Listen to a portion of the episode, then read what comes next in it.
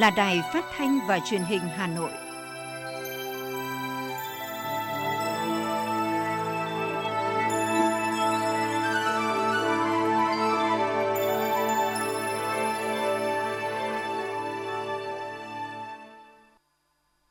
Kính chào quý vị các bạn. Bây giờ là chương trình thời sự của Đài Phát thanh và Truyền hình Hà Nội phát trực tiếp trên sóng phát thanh tần số FM 90 MHz. Trưa nay thứ năm, ngày 11 tháng 11 có những nội dung chính sau đây. Chủ tịch nước Nguyễn Xuân Phúc dự hội nghị cấp cao diễn đàn hợp tác kinh tế châu Á Thái Bình Dương APEC lần thứ 28. 45 công trình được trao giải thưởng sáng tạo khoa học công nghệ Việt Nam năm 2020. Hà Nội tôn vinh 213 sản phẩm hàng Việt Nam được người tiêu dùng yêu thích. Các sàn thương mại điện tử tưng bừng khuyến mại trong ngày độc thân 11 tháng 11. Xây dựng kế hoạch liên ngành tổ chức tiêm vaccine phòng COVID-19 cho trẻ em từ 12 đến 17 tuổi trên địa bàn thành phố thu hồi toàn bộ số tiền chi trả không đúng liên quan 637 ca phẫu thuật trong vụ án bệnh viện Bạch Mai. Phần tin thế giới có những sự kiện nổi bật. Công bố dự thảo tuyên bố chung hội nghị lần thứ 26 các bên tham gia Công ước khung của Liên Hợp Quốc về biến đổi khí hậu. Đại dịch sau gần 2 năm đến nay xuất hiện và lây lan ở 221 quốc gia và vùng lãnh thổ. Sau đây là nội dung chi tiết sẽ có trong chương trình. Thưa quý vị và các bạn, hôm nay Ủy viên Bộ Chính trị, Chủ tịch nước Nguyễn Xuân Phúc sẽ tham dự và có bài phát biểu quan trọng tại hội nghị cấp cao diễn đàn hợp tác kinh tế châu Á Thái Bình Dương APEC lần thứ 28 theo hình thức trực tuyến diễn ra từ ngày 11 đến ngày 12 tháng 11 do Thủ tướng New Zealand Jacinda Ardern chủ trì với chủ đề cùng phối hợp, cùng hành động, cùng tăng trưởng. Tại hội nghị này, 21 nền kinh tế thành viên sẽ cùng tìm ra giải pháp phục hồi sau đại dịch COVID-19 và giải quyết các vấn đề cấp bách khác như hỗ trợ chuỗi cung ứng, biến đổi khí hậu. Thế giới và khu vực đang trải qua những thời khắc khó khăn do dịch bệnh cũng như đang chuyển biến nhanh chóng. Việt Nam kỳ vọng APEC tiếp tục khẳng định vai trò là diễn đàn chủ chốt về hợp tác và liên kết kinh tế, thúc đẩy tăng trưởng kinh tế khu vực và toàn cầu, tiếp tục khẳng định vai trò quan trọng của chủ nghĩa đa phương và hợp tác đa phương – qua đó, APEC sẽ đề ra các giải pháp thúc đẩy hợp tác ứng phó với dịch bệnh, khơi dậy các động lực mới, đẩy nhanh phục hồi kinh tế, đưa khu vực trở lại tăng trưởng bền vững bao trùm. Với tầm nhìn về một cộng đồng châu Á Thái Bình Dương mở, năng động, tự cường vào năm 2040, các nhà lãnh đạo cũng sẽ đưa ra những định hướng lớn cho hợp tác APEC trong hai thập kỷ sắp tới vì một khu vực châu Á Thái Bình Dương hòa bình, ổn định và phát triển. Sự kiện Chủ tịch nước Nguyễn Xuân Phúc tham dự và phát biểu tại diễn đàn APEC lần thứ 28 một lần nữa cho thấy Việt Nam luôn phấn đấu, đóng góp hơn nữa vào tương lai chung cho cộng đồng châu Á Thái Bình Dương, hòa bình, ổn định, năng động, sáng tạo, gắn kết và thịnh vượng. Thưa quý vị và các bạn, tiếp tục chương trình làm việc kỳ họp thứ hai Quốc hội khóa 15, Quốc hội tiếp tục tiến hành phiên chất vấn và trả lời chất vấn.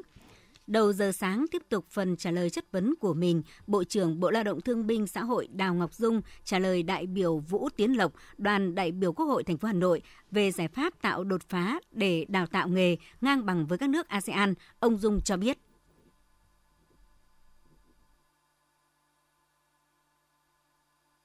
Dự báo của Tổ chức Lao động Quốc tế đối với chúng ta đấy, trong 5 năm tới thì sẽ có khoảng 1 phần 3 công việc sẽ thay đổi. 40% lao động của chúng ta khó có khả năng đáp ứng cái yêu cầu mới khi mà kỹ năng lao động không được nâng lên. Chính vì vậy thì à, trong mục tiêu của chúng ta đặt ra đấy, đến năm hai, hết năm 2025 thì chúng ta có khoảng 30 đến 35% lực lượng lao động có bằng cấp chứng chỉ. Và đến năm 2030 đấy, thì phấn đấu là 40 45%. Đây là chỉ tiêu có thể là rất là cao, mà đòi hỏi nỗ lực rất lớn. Vì vậy đối với giải pháp những vấn đề này thì chúng tôi đề nghị có hai cái hướng, chúng tôi suy nghĩ có hai hướng. Thứ nhất là phải đào tạo và đào tạo lại, nâng cao tay nghề, đào tạo lao động thích ứng công nghệ mới. Việc đào tạo thì sẽ tiến hành chủ yếu bằng cả hai hai địa bàn. Thông qua doanh nghiệp là chính. Thứ hai là đào tạo thông qua các cái cơ sở giáo dục nghề nghiệp và cơ sở giáo dục nói chung.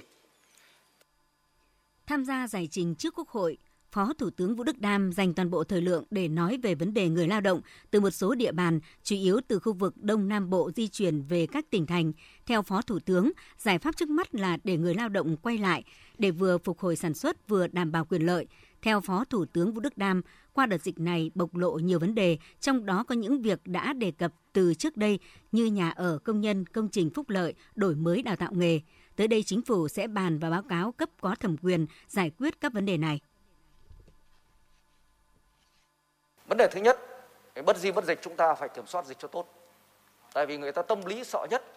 là bây giờ quay lại làm, sau đó dịch không tốt bùng phát, lại quay lại phong tỏa như cũ. Và qua vừa rồi người ta đã chứng kiến ốm đau, mất mát và rất khổ. Thì cái này chúng ta, như hôm qua tôi nói, chúng ta phải có một kế hoạch rất cụ thể, chi tiết trong một tháng tới đây để chúng ta kiểm soát được dịch tốt. Thứ hai người ta rất cần, chúng tôi đã nói nhiều lần, đấy là phải mở lại trường học nhất là mẫu giáo và tiểu học. Vì đa phần công nhân ở đây có con nhỏ là học mẫu giáo và tiểu học. Không phải chỉ vấn đề giáo dục mà chính là giải quyết cho lao động. Dài hơn thì người lao động muốn được đảm bảo, nếu mà chúng tôi quay lại, thì có sự hỗ trợ ngoài đi lại, về nhà trọ một thời gian nếu cần thiết. Nhưng mà người ta muốn rằng, với sự can thiệp của chính quyền và phối hợp của chính quyền, thì những người thuê lao động họ, dù là to là nhỏ, nhưng nếu trong trường hợp có dịch bùng phát trở lại, thì vẫn trả một phần lương, không hủy hợp đồng mãi sau khi kết thúc phần chất vấn và trả lời chất vấn đối với Bộ trưởng Đào Ngọc Dung, Bộ trưởng Bộ Giáo dục và Đào tạo Nguyễn Kim Sơn sẽ đăng đàn trả lời chất vấn của đại biểu Quốc hội về lĩnh vực giáo dục và đào tạo. Đây là lần đầu tiên Bộ trưởng Nguyễn Kim Sơn trả lời chất vấn trực tiếp tại nghị trường Quốc hội. Tại phiên họp, các đại biểu chất vấn các nội dung giải pháp ngăn chặn chấm dứt tình trạng dạy và học theo hình thức đọc chép văn mẫu cho học sinh học thuộc, giải pháp chấn chỉnh tình trạng dạy thêm học thêm trực tuyến trong mùa dịch, bảo đảm sức khỏe tâm lý cho học sinh, giáo viên, chất lượng dạy và học do tác động của dịch bệnh.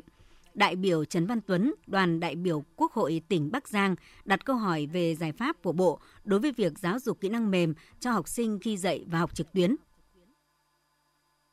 Do đại dịch Covid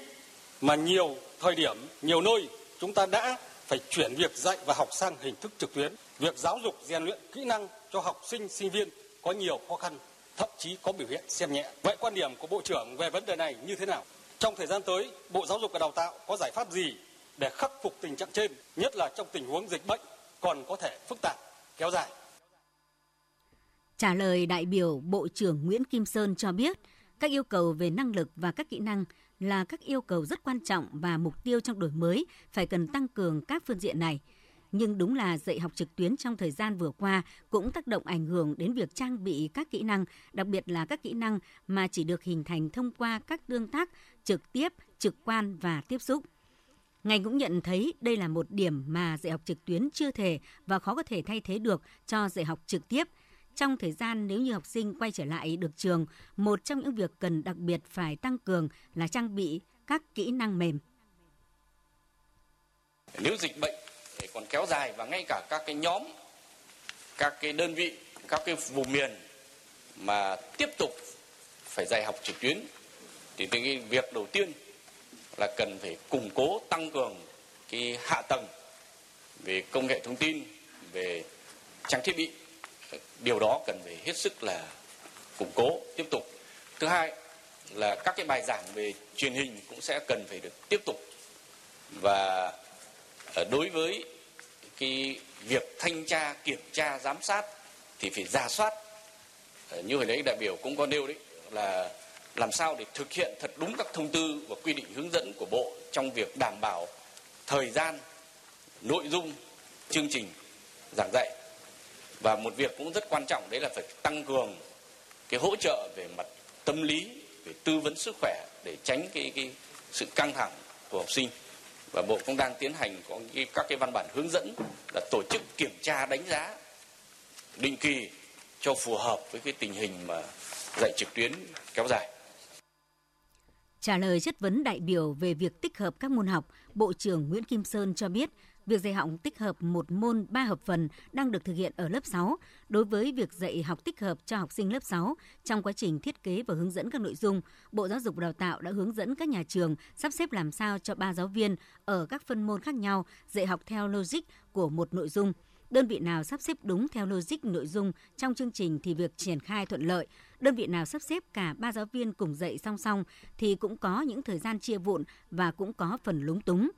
Bộ trưởng cho biết thêm, trong quá trình triển khai, Bộ đã tập huấn cho trên 9.000 giáo viên cốt cán. Các giáo viên cốt cán cũng về tập huấn tiếp cho các giáo viên tại đơn vị. Tuy nhiên, việc này sẽ còn tiếp tục tăng cường trong việc triển khai môn tích hợp thời gian sắp tới. Trong đó vai trò của lãnh đạo các cơ sở trường học là hết sức quan trọng trong việc phân bổ thời khóa biểu, sắp xếp giáo viên. Xin được tiếp tục chương trình với phần tin. Thưa quý vị, tối qua tại Hà Nội, Liên hiệp các hội khoa học và kỹ thuật Việt Nam, Quỹ hỗ trợ sáng tạo kỹ thuật Việt Nam Vifotech tổ chức lễ trao giải thưởng sáng tạo khoa học công nghệ Việt Nam WIPO 2020. Ông Phan Xuân Dũng, trưởng ban tổ chức giải cho biết, giải thưởng sáng tạo khoa học công nghệ năm 2020 được tổ chức trong bối cảnh dịch bệnh COVID-19 diễn biến phức tạp, khó lường, ảnh hưởng nặng nề đến sức khỏe và tính mạng của người dân, đến kinh tế xã hội của đất nước, nhưng với tinh thần chỉ đạo quyết liệt của Đảng và Nhà nước, chống dịch như chống giặc, vừa phòng chống dịch vừa duy trì phát triển sản xuất kinh doanh. Các nhà sáng tạo, các nhà khoa học là những người đi tiên phong cùng với nhân dân cả nước đã có những đóng góp quan trọng được ghi nhận. Hội đồng giám khảo đã xem xét đánh giá các công trình và chọn trao giải thưởng cho 45 công trình bao gồm 5 giải nhất, 11 giải nhì, 13 giải ba, 16 giải khuyến khích.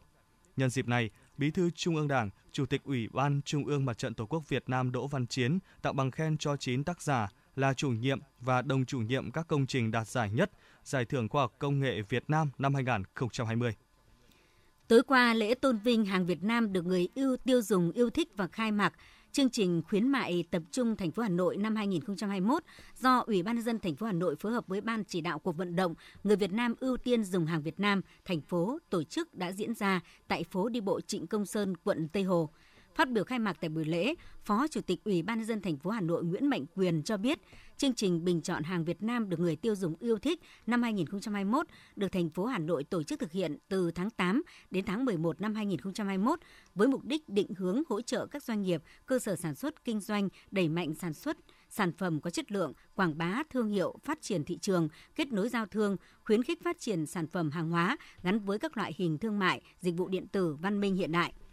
Năm nay là năm thứ 12, Hà Nội tổ chức chương trình bình chọn đã thu hút được 271 sản phẩm, dịch vụ có chất lượng của 150 doanh nghiệp, cơ sở sản xuất kinh doanh thuộc 18 nhóm ngành sản phẩm, dịch vụ tham gia. Kết quả có 213 sản phẩm đạt các top sản phẩm, dịch vụ hàng Việt Nam được người tiêu dùng yêu thích, được Ban chỉ đạo cuộc vận động và Ủy ban dân thành phố Hà Nội công nhận vinh danh.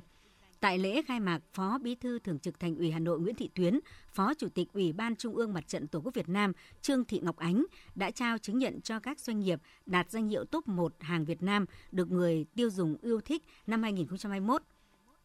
Chủ tịch Ủy ban Mặt trận Tổ quốc Việt Nam thành phố Hà Nội Nguyễn Lan Hương, Phó Chủ tịch Ủy ban nhân dân thành phố Hà Nội Nguyễn Mạnh Quyền cũng đã trao chứng nhận cho các doanh nghiệp đạt danh hiệu top 1 hàng Việt Nam được người tiêu dùng yêu thích năm 2021. Lễ khai mạc chương trình khuyến mại tập trung thành phố Hà Nội được tổ chức cùng với lễ tôn vinh hàng Việt Nam được người tiêu dùng yêu thích tại phố đi bộ Trịnh Công Sơn, quận Tây Hồ, được truyền hình trực tiếp với đông đảo người xem truyền hình, các doanh nghiệp trên địa bàn thủ đô và cả nước. Chương trình dự kiến sẽ thu hút thêm hàng nghìn doanh nghiệp thuộc các lĩnh vực sản xuất, công nghiệp, thương mại, nông nghiệp, du lịch, dịch vụ. Tham gia thực hiện các chương trình khuyến mại, kích cầu tiêu dùng tại 30 trung tâm mua sắm tập trung lớn và trên 2.000 điểm bán hàng khuyến mại thuộc mọi thành phần kinh tế.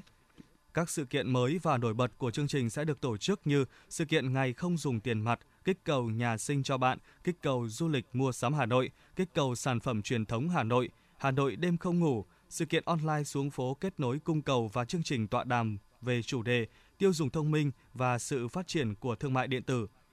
Cùng với đó là tháng khuyến mại Hà Nội diễn ra trong tháng 12 với các sự kiện lễ khai mạc, ngày hội kích cầu tháng khuyến mại Hà Nội, ngày vàng khuyến mại, tuần lễ vàng khuyến mại trực tuyến và hoạt động khuyến mại đồng loạt tại 1.000 điểm bán hàng khuyến mại và 50 điểm vàng là các hệ thống siêu thị, trung tâm thương mại trên địa bàn thành phố. Để chuẩn bị tốt cho tổ chức trận thi đấu bóng đá giữa đội tuyển quốc gia Việt Nam và đội tuyển Nhật Bản vòng loại thứ ba khu vực châu Á giải World Cup 2022 diễn ra vào 19 giờ tối nay tại sân vận động quốc gia Mỹ Đình. Chiều qua, Phó Chủ tịch Ủy ban nhân dân thành phố Trử Xuân Dũng đã trực tiếp kiểm tra các công tác chuẩn bị nhất là công tác phòng chống dịch bệnh COVID-19 trước trận thi đấu. Cùng tham dự có Thứ trưởng Bộ Văn hóa Thể thao và Du lịch Hoàng Đạo Cương, lãnh đạo Cục C06 Bộ Công an và các sở ngành liên quan của thành phố và Liên đoàn bóng đá Việt Nam. Trực tiếp kiểm tra từ vòng ngoài kiểm soát tại sân vận động, Phó Chủ tịch Ủy ban nhân dân thành phố Trử Xuân Dũng đã ghi nhận sự chủ động của các đơn vị như công an thành phố diễn tập đảm bảo an ninh trật tự cũng như sẵn sàng cơ sở vật chất đảm bảo công tác kiểm soát vé và kiểm soát khán giả vào xem trận đấu. Đến đây đến nay, mọi công tác chuẩn bị đều cơ bản hoàn thành. Tuy nhiên, Phó Chủ tịch Ủy ban nhân dân thành phố Trử Xuân Dũng cũng lưu ý Liên đoàn bóng đá Việt Nam tiếp tục phối hợp với các sở ngành liên quan thành phố đảm bảo an toàn phòng dịch, an ninh trật tự kiểm soát vé, khán giả để trận đấu diễn ra an toàn. Công tác chuẩn bị kỹ lưỡng bao nhiêu thì chủ động bấy nhiêu. Trận đấu có khán giả cần khuyến cáo người dân đến trước 2 giờ trước khi trận đấu diễn ra để phân luồng các cổng giảm tải tránh tập trung đông người. Phó Chủ tịch thành phố cũng lưu ý bộ phận soát vé và soát thẻ chỉ đạo ứng trực ra vào phải có phương án phòng dịch theo quy định. Sở Thông tin Truyền thông cần có định hướng tuyên truyền và khuyến cáo người dân khán giả cổ vũ trận đấu, nắm được thông tin và phòng chống dịch trên địa bàn thành phố. Theo kế hoạch, tất cả khán giả vào sân đều đã được tiêm hai mũi vaccine, quét mã QR, có giấy xét nghiệm âm tính trong vòng 72 giờ và kèm căn cước công dân. Theo Ban Quản lý Quỹ vaccine phòng COVID-19, đến cuối ngày hôm qua, số dư quỹ vaccine phòng COVID-19 là 8.795,4 tỷ đồng. Ban Quản lý Quỹ cho biết đã có 564.199 tổ chức cá nhân tham gia đóng góp vào quỹ. Tính đến thời điểm hiện nay, Ban Quản lý Quỹ vaccine phòng COVID-19 đã chi từ quỹ 7.134,1 tỷ đồng. Cùng với các quốc gia trong khu vực Đông Nam Á, Việt Nam với độ phủ vaccine tăng nhanh đang bắt đầu mở cửa trở lại sau thời gian dài giãn cách xã hội để phòng chống dịch. Số ca nhiễm tại Việt Nam có xu hướng giảm dần trong hơn một tháng qua với số ca nhiễm mỗi ngày duy trì trên dưới 5.000 ca, giảm hơn 1 phần 3 so với mức kỷ lục gần 17.000 ca ghi nhận vào cuối tháng 8. Do đó, Việt Nam đã tăng từ vị trí thứ 118 trên 121 của tháng 9 lên thứ 95 trong xếp hạng chỉ số phục hồi COVID-19 tháng 10 của Nikkei Asia. Hà Nội vừa xây dựng kế hoạch liên ngành tổ chức tiêm vaccine phòng COVID-19 cho trẻ em từ 12 đến 17 tuổi trên địa bàn thành phố. Dự kiến có gần 800.000 trẻ được tiêm, trong đó có hơn 500.000 trẻ từ 12 đến dưới 16 tuổi và hơn 270.000 trẻ từ 16 đến dưới 18 tuổi. Gần 800.000 trẻ này bao gồm trẻ đi học tại các trường đóng trên địa bàn thành phố và trẻ không đi học sinh sống tại Hà Nội, có chỉ định sử dụng vaccine của nhà sản xuất và Bộ Y tế Việc triển khai tiêm cho trẻ được tiến hành ngay khi tiếp nhận vaccine và tùy theo tiến độ cung ứng vaccine của Bộ Y tế. Dự kiến thời gian triển khai quý 4 năm 2021 và quý 1 năm 2022. Những thông tin kinh tế sẽ tiếp nối chương trình. Trong khuôn khổ diễn đàn cao cấp thường niên lần thứ 3 về công nghiệp 4.0, hội thảo chuyên đề số 4 với chủ đề Phát triển năng lượng xanh và các năng lượng mới trong tiến trình công nghiệp hóa hiện đại hóa đến năm 2030, tầm nhìn đến năm 2045, do Ban Kinh tế Trung ương chủ trì, phối hợp với Bộ Công Thương, Hiệp hội Năng lượng Việt Nam đồng tổ chức chiều qua.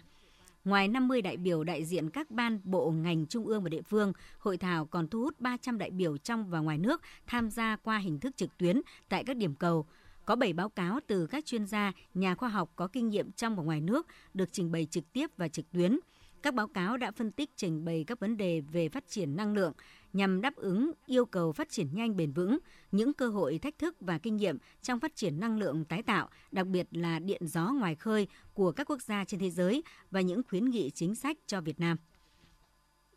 Các diễn giả cũng trình bày xu hướng phát triển năng lượng mới gắn với thành tựu, công nghệ, những giải pháp cuối vòng đời cho hệ thống điện gió, điện mặt trời tại Việt Nam, đặc biệt là báo cáo về ứng dụng thành tựu của cách mạng công nghiệp lần thứ tư trong chuyển đổi số của Tổng công ty Điện lực Việt Nam. Qua đó, để đề xuất kiến nghị những phương hướng, nhiệm vụ và giải pháp trọng tâm hiệu quả cho phát triển năng lượng xanh, năng lượng mới trong tiến trình công nghiệp hóa hiện đại hóa giai đoạn đến năm 2030, tầm nhìn đến năm 2045.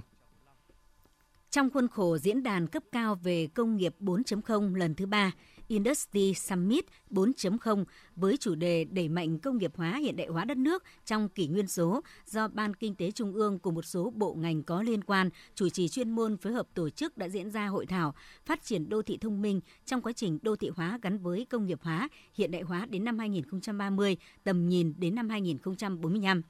Tại hội thảo, các chia sẻ từ lãnh đạo Bộ Xây dựng, 6 báo cáo chính từ các chuyên gia cao cấp trong và ngoài nước sẽ tập trung trao đổi, làm rõ các vấn đề về sự cần thiết và vai trò của phát triển đô thị thông minh, những kinh nghiệm và mô hình quốc tế thành công trong phát triển đô thị thông minh, những giải pháp cụ thể trong quy hoạch, quản lý, điều hành đô thị thông minh. Những vấn đề đặt ra trong quá trình phát triển đô thị thông minh nói chung và trong bối cảnh công nghiệp hóa trên thế giới tại Việt Nam nói riêng cũng được thảo luận sâu. Vào ngày Single Day 11 tháng 11, tức là ngày độc thân, các sàn thương mại điện tử đều tung các chương trình siêu giảm giá khuyến mãi hấp dẫn để kích thích mua sắm của người tiêu dùng. Đây cũng là chương trình kích cầu từ nay cho đến cuối năm của các nhà bán lẻ. Trước đó, nhiều sàn thương mại điện tử như Lazada, Shopee, Tiki, Sendor đã thông báo ngày sale giảm giá từ đầu tháng 11 để người tiêu dùng có thể lựa chọn món hàng yêu thích trước giờ chờ ngày 11 tháng 11 đến, đều có thể đặt mua vào các khung giờ khuyến mãi sâu hoặc có thể đặt cọc món hàng chờ đến ngày thanh toán. Để việc mua sắm trên các sàn thương mại điện tử được diễn ra thuận lợi và dễ dàng cho người tiêu dùng, bên cạnh những chương trình kích cầu mua sắm thì việc thanh toán online cũng được các sàn thương mại điện tử chú trọng. Trong đó, nhiều ngân hàng, ví điện tử đã liên kết với sàn thương mại điện tử để người tiêu dùng có thể mua hàng được giảm giá khi thanh toán bằng thẻ tín dụng, ví điện tử hoặc trả góp 0% cho những sản phẩm có giá từ 3 triệu đồng trở lên.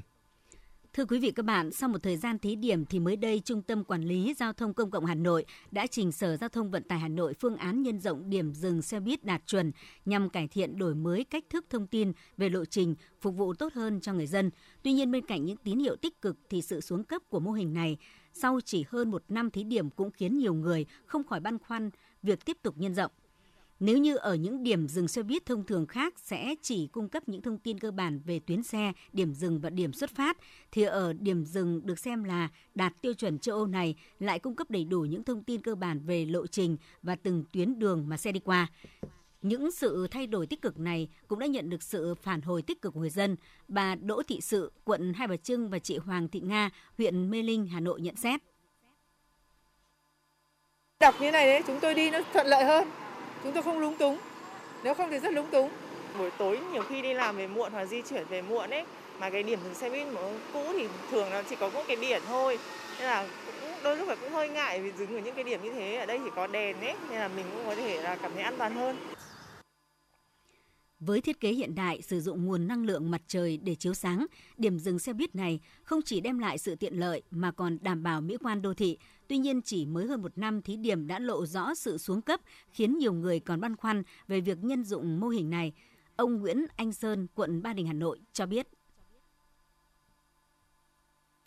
hơi xuống cấp rồi, khả năng theo tôi là nó chưa được phù hợp. Ví dụ như là cái mái che không được rộng. Đấy, ví dụ như là mưa gió là người ta không thể đứng ở đấy để người ta xem được. Nhiều ý kiến cũng cho rằng việc nâng cao chất lượng của các điểm dừng là cần thiết, tuy nhiên phải phù hợp với điều kiện của Việt Nam. Quan trọng nhất là phải đảm bảo được những tiện nghi tối thiểu, nếu không sẽ là một sự lãng phí rất lớn. Vì thực tế đã có không ít bài học từ những mô hình đầu tư nhưng không mang lại hiệu quả. Tiến sĩ Nguyễn Xuân Thủy, chuyên gia giao thông kiến nghị. Có Cái tiện nghi tối thiểu cho người dân về thông tin, về an toàn, đảm bảo sức khỏe và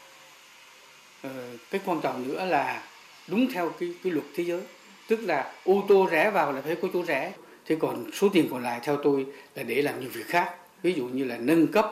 ô tô lên phải không ạ? Thế rồi vấn đề là đảm bảo tiện nghi trong xe.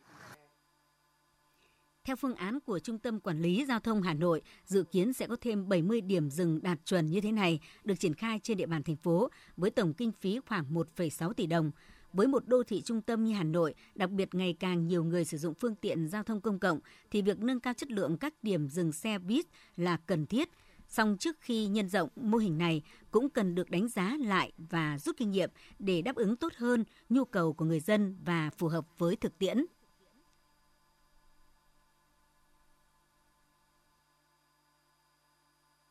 Trước đây tôi thích ăn đồ mặn, vợ tôi kêu ca nhưng tôi không nghe Hai năm trước tôi phải nhập viện vì một cơn đột quỵ do huyết áp quá cao. Bác sĩ nói một trong những nguyên nhân chính của căn bệnh là tôi ăn nhiều đồ mặn.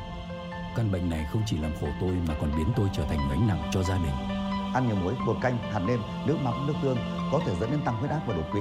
Tổ chức Y tế Thế giới khuyến cáo chỉ nên ăn dưới 5 gram muối mỗi ngày, nhưng chúng ta hiện đang ăn gấp đôi số lượng đó, giảm một nửa lượng muối ăn ngày bằng cách cho bớt muối, chấn nhẹ tay, giảm ngay đồ mặn.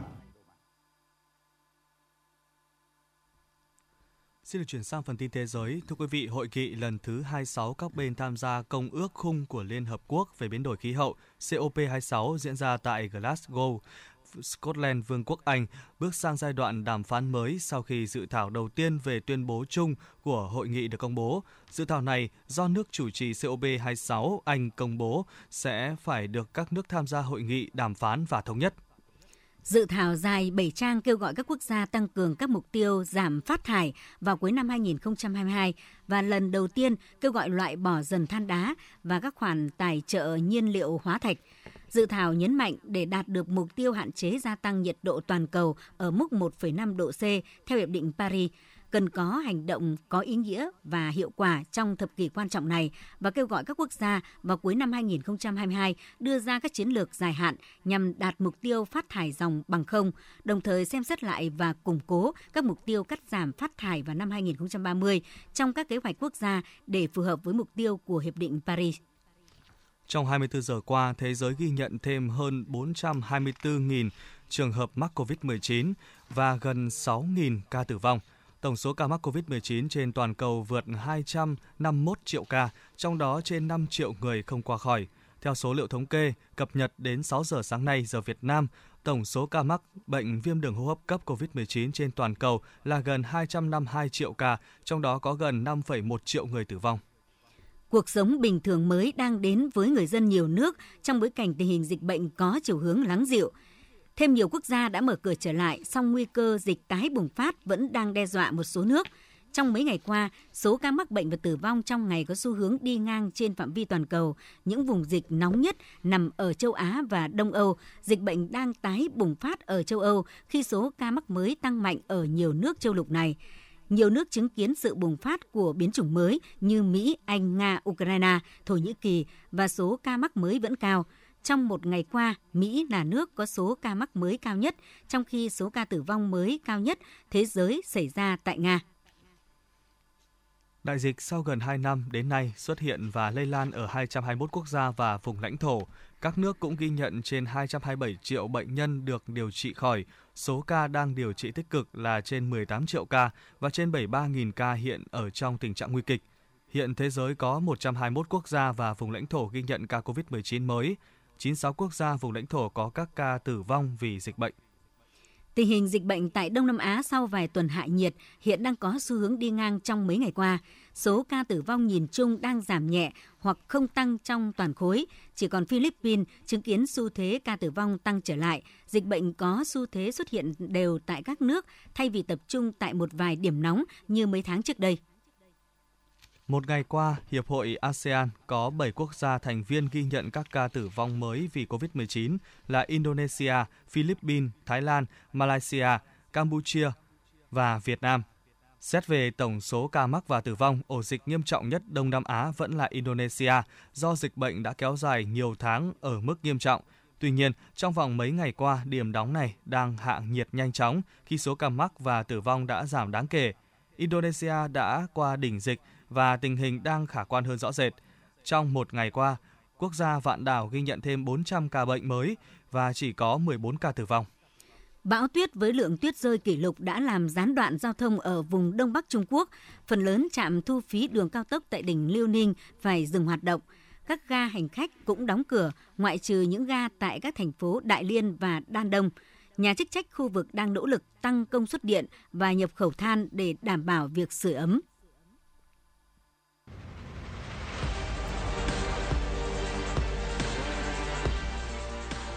Bản tin thể thao. Bản tin thể thao.